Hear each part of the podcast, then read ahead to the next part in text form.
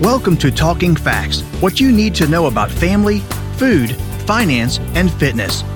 This nationally recognized award winning podcast is hosted by the University of Kentucky Family and Consumer Sciences Extension Program. Our educators share research knowledge with individuals, families, and communities to improve quality of life. Hello, and welcome to Talking Facts what you need to know about family, food, finance, and fitness. I am your host, Mindy McCulley, Extension Specialist for Instructional Support at the University of Kentucky.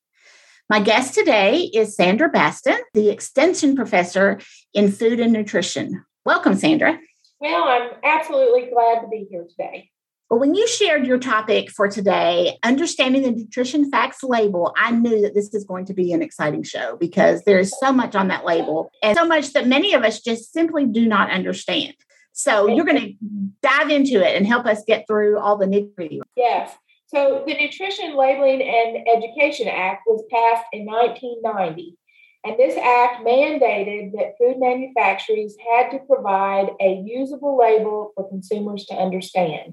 And so recently, the nutrition facts label was improved. I want to tell you how that can help consumers. It was designed to reflect updated scientific information, and it includes a lot of information about the link between diet and chronic diseases such as obesity and heart disease, which many of our uh, many of us from all age groups are suffering from or about to suffer from the updated label makes it easier for us as consumers to make better informed food choices. And it does appear on the majority of food packages. So, food labels provide information about the ingredients and nutrients of the product. And so, this allows consumers to be familiar with that product. And then you can compare it to others to see if there's one that would better fit your needs. Consumers don't understand the purpose of these labels, it's kind of hard for them to use them. Exactly.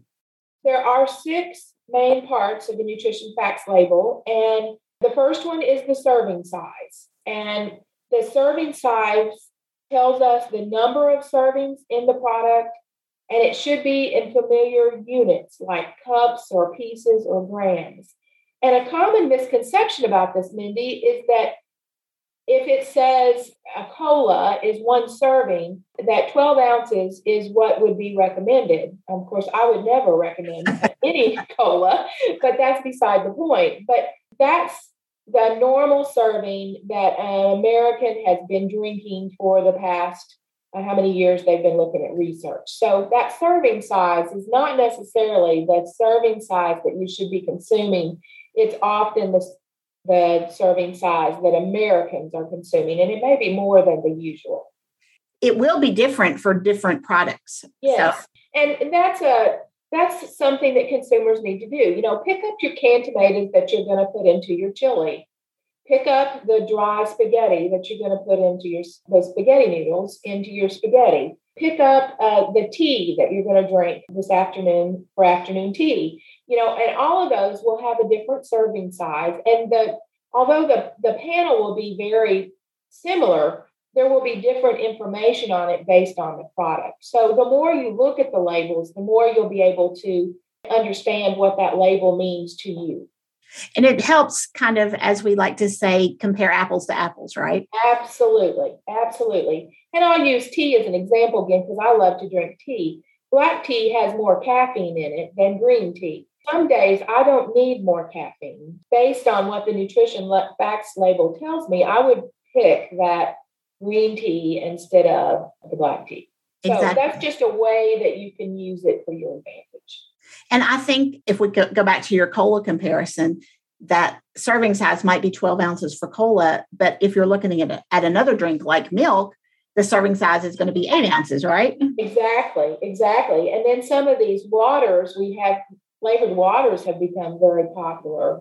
And so, or orange juice, you know, um, it, you, you, compare those and they're going to be a different serving size. And right. so sometimes a little math also comes in handy to be able to, to compare apples to oranges.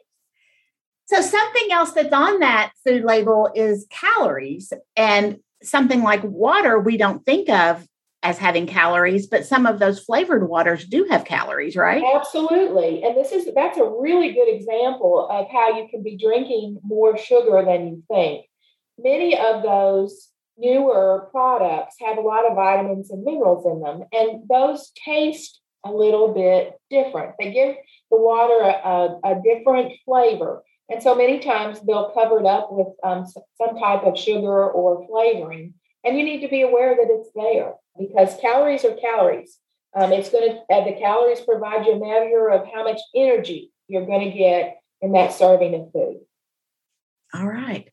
So then we also have nutrients, right? Yeah, and that's the biggest. Um, I think that's the biggest one for us.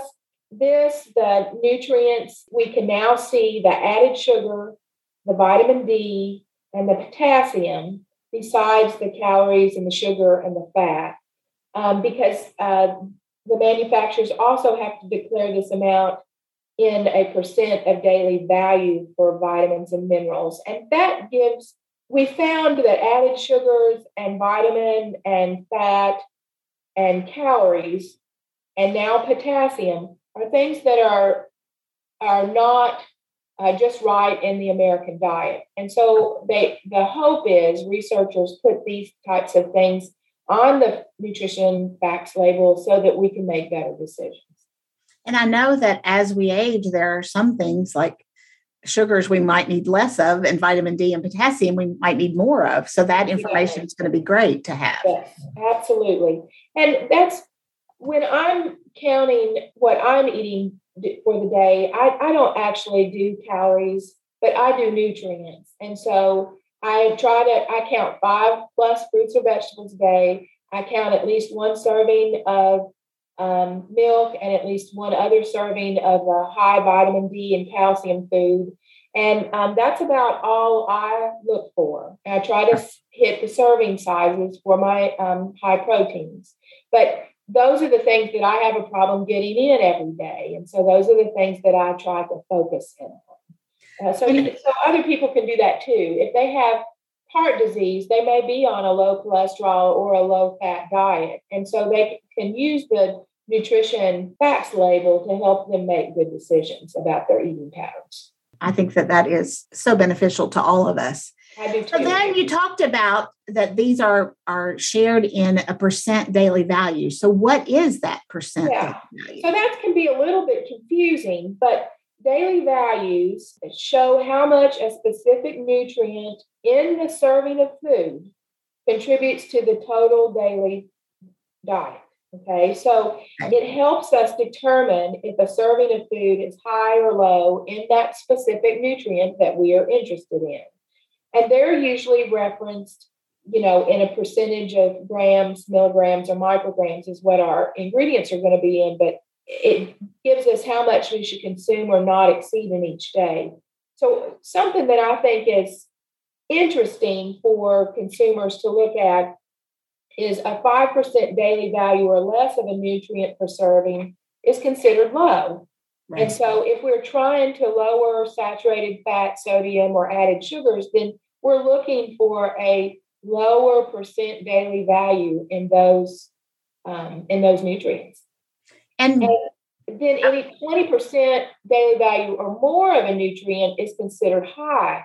So if I'm looking for more fiber or more vitamin D or more iron or more potassium, then I'm looking for a higher daily value percentage in those ingredients. And because they share it as a percentage, it doesn't really matter to us that it might be grams or milligrams or micrograms. exactly right. You're because exactly we're getting right. that percentage. Someone else has figured that out for us, which I'm very once again I don't I don't want to do too much math while I'm doing my grocery shopping. Exactly. yeah, there's enough else going on, right? We don't need to be yes. having to do too much math. Exactly. So, are there other items on packaged food labels that can assist the consumer in making good decisions? Yes, there is also an ingredient list on the food label, and this is defined by the FDA. It's a listing of each ingredient in descending order of predominance. And if we put that simply, that just means the ingredient list must contain every single ingredient present in your food, and it has to be in order from the greatest to the least. So okay. if we go back to that cola, if you look at the ingredient list, sugar is what, or high fructose corn syrup is going to be the first ingredient. Okay. And that means that most, the most ingredient in the cola is sugar. So um, the first ingredient is always the greatest amount of that food. So sometimes, let's say I'm looking for orange, uh, an orange drink or an orange juice that's got more of the juice in it.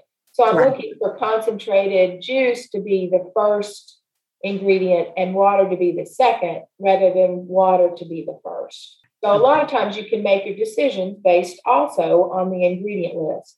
Another thing I've found is you want as short of an ingredient list as possible, as usually the longer it is, it's a pretty good indication that there's more preservatives in the food. So anytime there's a big long word, that you don't understand. It's kind of like your prescription drugs that you have no idea what you can't even say the word.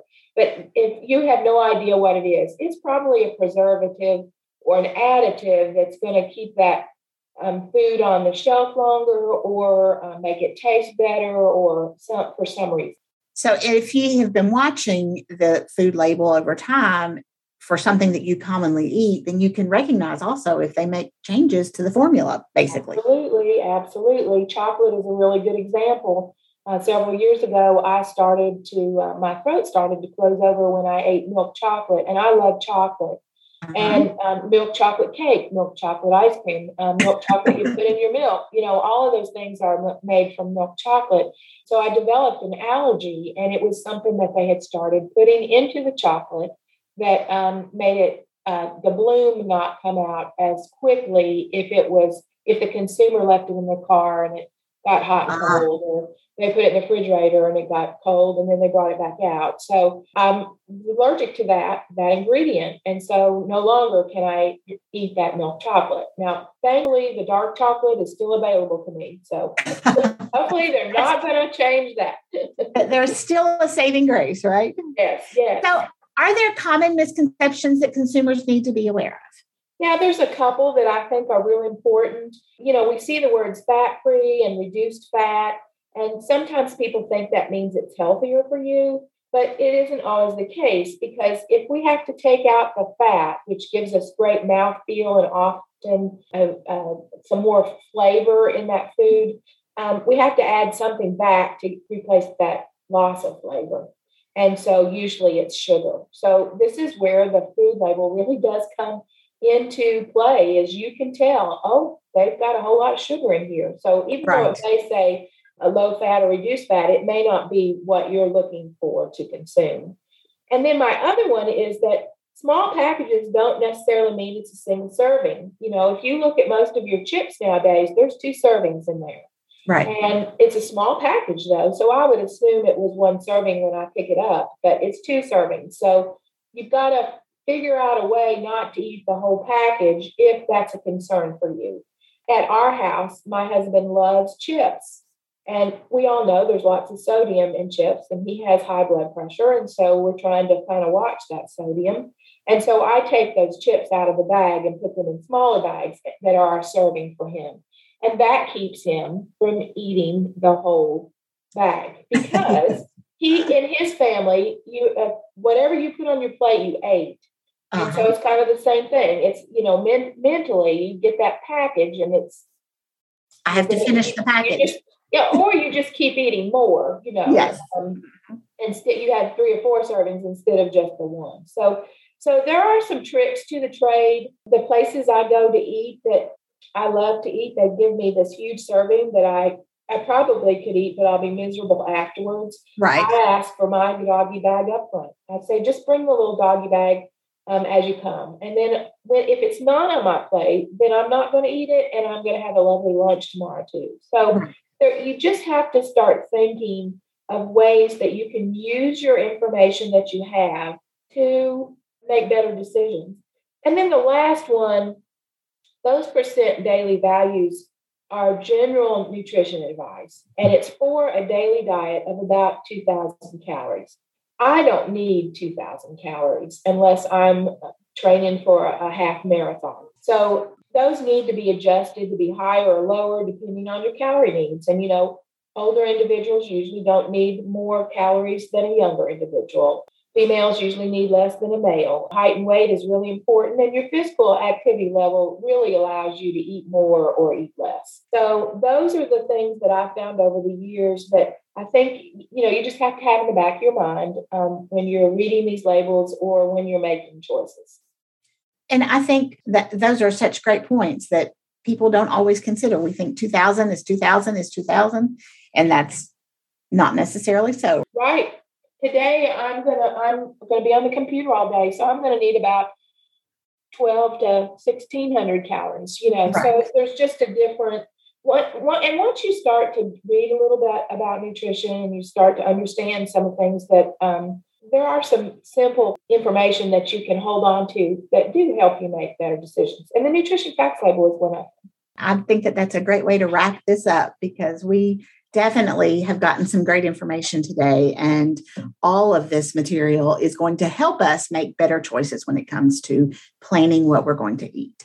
So thank you, Sandra. Thanks for having me. And if you are joining us for the first time, you have tuned in to Talking Facts, and we are available on all major podcast providers. Thank you for listening to Talking Facts. We deliver programs focusing on nutrition, health, resource management, family development, and civic engagement. If you enjoyed today's podcast, have a question or a show topic idea, leave a like and a comment on Facebook at UKFCSEXT or send us an email at ukfcsext at uky.edu. Visit us online at fcs.uky.edu to learn more about the University of Kentucky Family and Consumer Sciences Extension Program or contact your local extension agent for Family and Consumer Sciences. We build strong families. We build Kentucky. It starts with us